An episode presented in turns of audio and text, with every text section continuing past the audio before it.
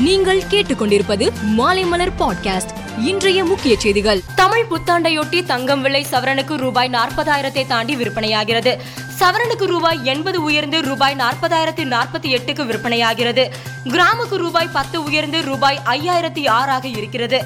நேற்று தங்கம் கிராம் ரூபாய் நாலாயிரத்தி தொள்ளாயிரத்தி தொண்ணூத்தி ஆறாகவும் சவரன் ரூபாய் முப்பத்தி ஒன்பதாயிரத்தி தொள்ளாயிரத்தி அறுபத்தி எட்டுக்கு விற்பனையானது. தங்கத்தின் விலையேற்றத்தால் பெண்கள் அதிர்ச்சி அடைந்துள்ளனர். தமிழ் புத்தாண்டு புனித வெள்ளி போன்ற சிறப்பு தினங்களையொட்டி நான்கு நாட்கள் தொடர்ந்து அரசு விடுமுறை கிடைத்துள்ளது. இதனால் சொந்த ஊர் செல்ல பஸ் ரயில்களில் கூட்டம் நிரம்பி வழிந்தது.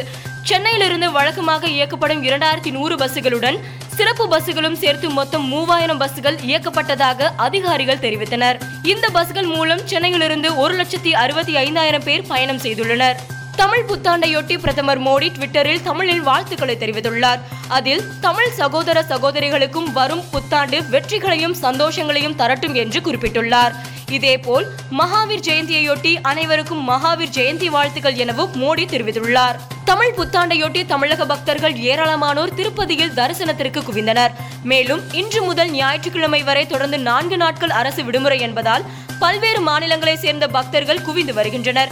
இதனால் பக்தர்கள் நாற்பது மணி நேரம் காத்திருந்து தரிசனம் செய்து வருகின்றனர். பிலிப்பைன்ஸ் நாட்டின் தெற்கு மற்றும் மத்திய நகரங்களில் மேகி என பெயரிடப்பட்டுள்ள சூறாவளி தாக்கியது.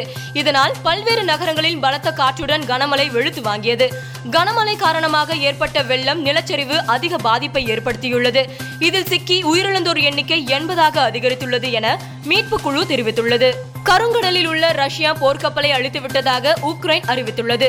கருங்கடலை காக்கும் நெப்டியூன் ஏவுகணைகள் ரஷ்ய போர்க்கப்பலுக்கு மிக கடுமையான சேதத்தை ஏற்படுத்தியது என உக்ரைனில் கவர்னர் மக்சிம் மாக்சென்கோ தெரிவித்துள்ளார். ஐபிஎல் கிரிக்கெட்டில் இன்று நடைபெற்ற ஆட்டத்தில் மும்பை பஞ்சாப் அணிகள் மோதின. இதில் மும்பை அணி ஒன்பது விக்கெட் இழப்புக்கு நூற்றி எண்பத்தி ஆறு ரன்கள் மட்டுமே எடுத்தது. இதன் மூலம் பஞ்சாப் அணி பனிரெண்டு ரன்கள் வித்தியாசத்தில் வெற்றி பெற்றது. பஞ்சாப் அணியின் மூன்றாவது வெற்றி இதுவாகும். மும்பை அணி தொடர்ந்து ஐந்து தோல்விகளை சந்தித்துள்ளது. மும்பை அணியின் captain Rohit Sharma T twenty போட்டிகளில் பத்தாயிரம் ரன்களை கடந்த இரண்டாவது இந்திய வீரர் என்ற சாதனையை படைத்துள்ளார். ஐபிஎல் கிரிக்கெட் வரலாற்றில் மும்பை அணியின் கேப்டன் ரோஹித் சர்மா ஐநூறு பவுண்டரிகள் அடித்து அசத்தியுள்ளார். ஐநூறு பவுண்டரிகள் அடித்த ஐந்தாவது வீரராகியுள்ளார் ரோஹித் சர்மா என்பது குறிப்பிடத்தக்கது. மேலும் செய்திகளுக்கு மாலைமலர் டாட் காமை பாருங்கள்.